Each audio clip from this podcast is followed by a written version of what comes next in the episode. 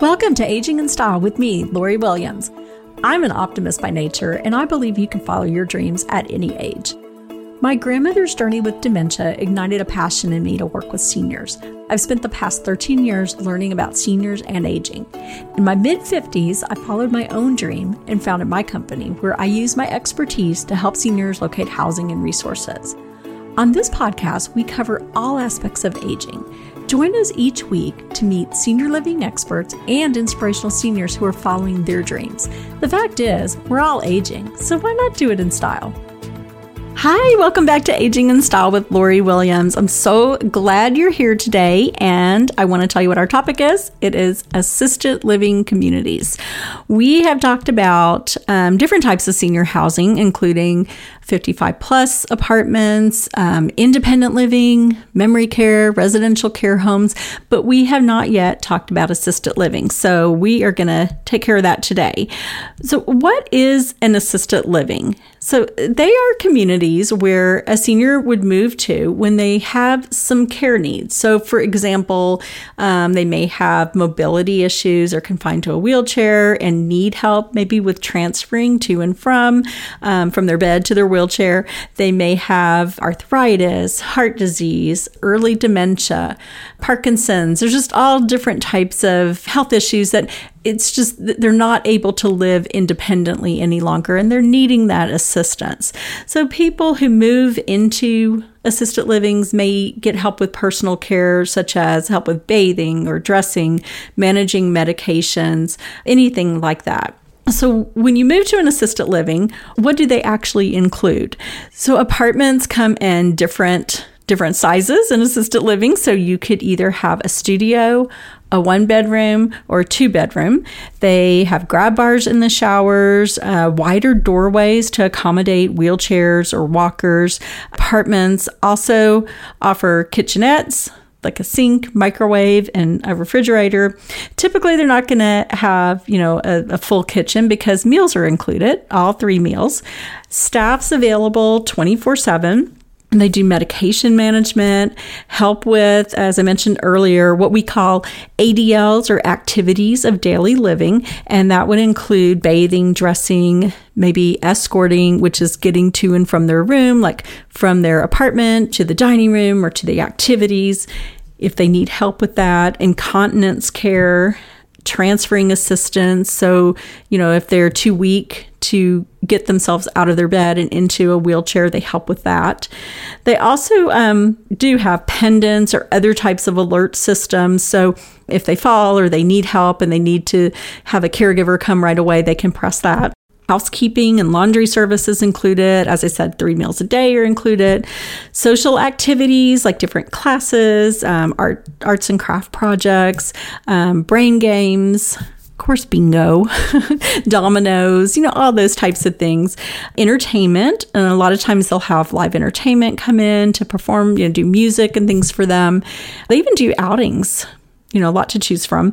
Exercise classes, transportation to and from doctor's appointments and they're even pet friendly so i mean of course there's you know restrictions on breed and size of the animal but they can bring a pet if they are no longer able to care for the pet, most will offer assistance with the care, but that is an additional fee. And of course, it's, you know, case by case I always remembered when I when I worked in an assisted living, there was a just sweet lady who lived there and she had the cutest little poodle and I can't think of the poodle's name right now. It's going to come to me when I finish the podcast. But he was so well behaved, and he would ride in her basket of her walker, and she would go all around the community, and he would just hang out in the basket wouldn't bark or go crazy, just let people, you know, pet him. He was so friendly and sweet. And I just, I've never had such a well behaved dog, but he was just adorable. And he was just, you know, the light of her life. She just loved that little dog. And I think he helped keep her active. So, some other amenities that would be included in assisted living or may be included beauty salons. And I think probably every one of them has a beauty salon. We did a podcast episode recently called The Importance of Beauty Salons and Assisted Living. And it was a really fun interview. So go back and listen to that one um, to learn a little more about that.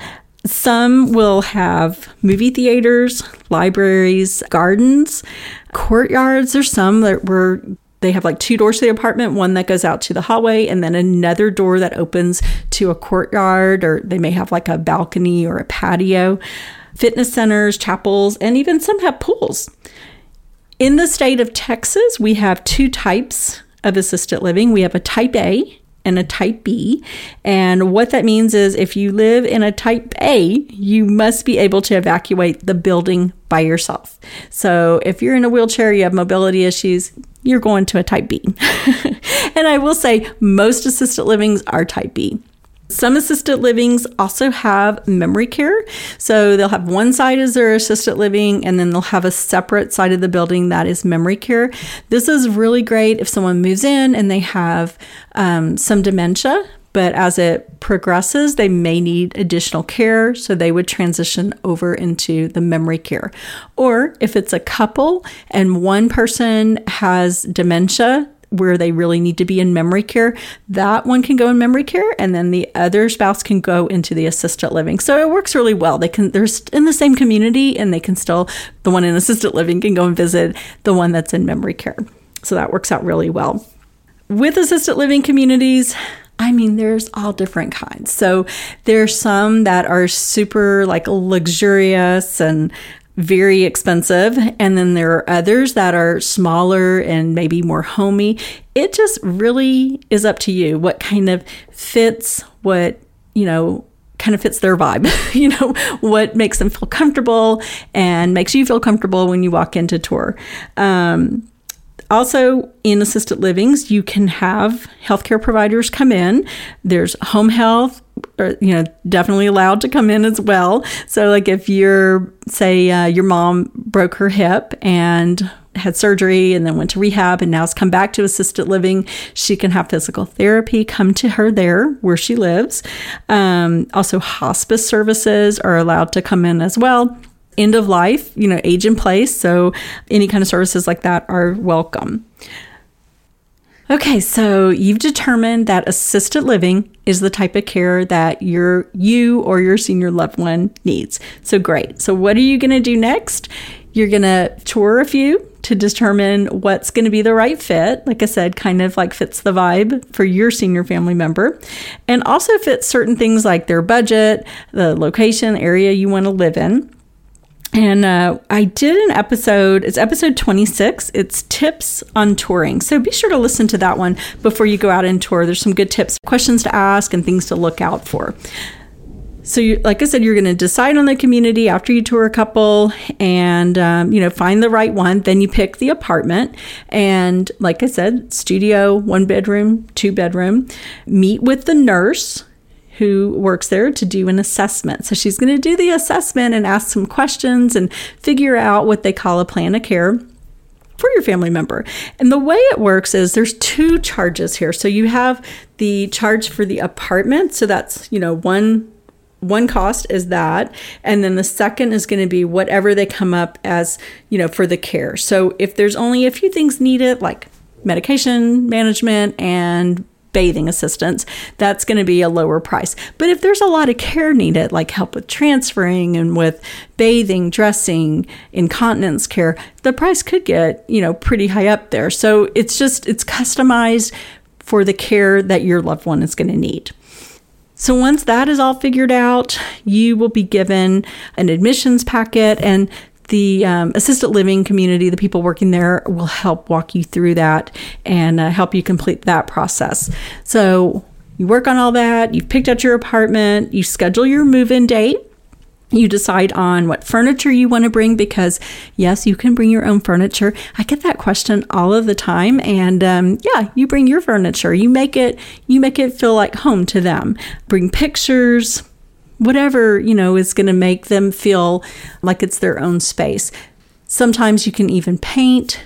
Of course, that's, you know, community by community, case by case. So you'd want to ask about that. Okay, so how much does it cost to move into assisted living? That is going to vary. It's going to be based on their level of care, like we mentioned earlier. Your apartment is going to be one cost, and then the uh, care charges are going to be a second cost. So you've got to, you know, put those together to figure. Um, I'd say it would vary anywhere from about four thousand and up. I have seen as high as 10,000 a month, but that was in a very luxurious type assisted living and with a lot of care. So the average I see in my area of Dallas, I'd say about five to 6,000 a month. How do you pay for it? So this it's private pay and private pay means it's, you know, coming out of their pocket. so that would be anything like social security, pension, savings, veterans benefits. There's a great benefit called the VA aid and attendance benefit. And it does cover um, assisted living, sale of a house, uh, long term care insurance, bridge loan. I've had some families do this where, where they got a bridge loan, which is a short term loan that, um, you know, maybe they were selling a house or liquidating some assets, and that gave them access to some money so that they can move ahead into assisted living. So, an example of someone moving to an assisted living, I've worked with several in the last month, but um, here's one that kind of stands out. I had a couple, and the husband needed to be in assisted living. He needed very little. He, you know, needed help with medication. He wasn't taking his medication properly, and he needed um, he needed the socialization. He needed the meals, and he probably was going to need some reminders to to make sure he was bathing. The wife, on the other hand, had dementia and it was pretty far advanced and she she needed a lot of care. She was needing help with bathing and dressing and she was starting to wander and you know, it just was not a safe environment at home. So to move into an assisted living with a memory care was a perfect option for this couple. The husband went to assisted living and the wife is in the memory care. So that was a great, great one for them. Another one that I recently moved in was this really feisty lady. she was like, I think 90 95, 96, and she had been living in a 55 plus senior apartment with no meals or anything. And she was legally blind and was starting to have some other issues with getting around. So we moved her to an assisted living where, you know, her main needs were meals, uh, housekeeping, laundry service, help with her medications, and, you know, just to to get help because of being blind she needed someone to help her you know kind of learn the the community so she could get around so they did some what they call escorting to get her from her apartment to the dining room. So those are two that I just recently worked with, kind of off the top of my head. Assisted living is a pretty popular one. We do probably a good percentage of our families that we work with end up going into assisted living. Well, I hope that that helps you kind of learn the difference between the different types of senior housing. I know it can be confusing, and um, you know that's kind of our goal is to really educate you and and uh, help you learn all about senior housing and resources. If you need help finding an assisted living community in the Dallas Fort Worth area, please go visit my website. It's Lori Williams seniorservices.com and complete the contact form, and we'll reach out to you and help you with your search. Also, be sure to check out other resources on the website, including all of the episodes of the podcast. We've got some really great information. Thanks so much for listening, and be sure to share the podcast with your family and friends. We will talk to you next week. Bye.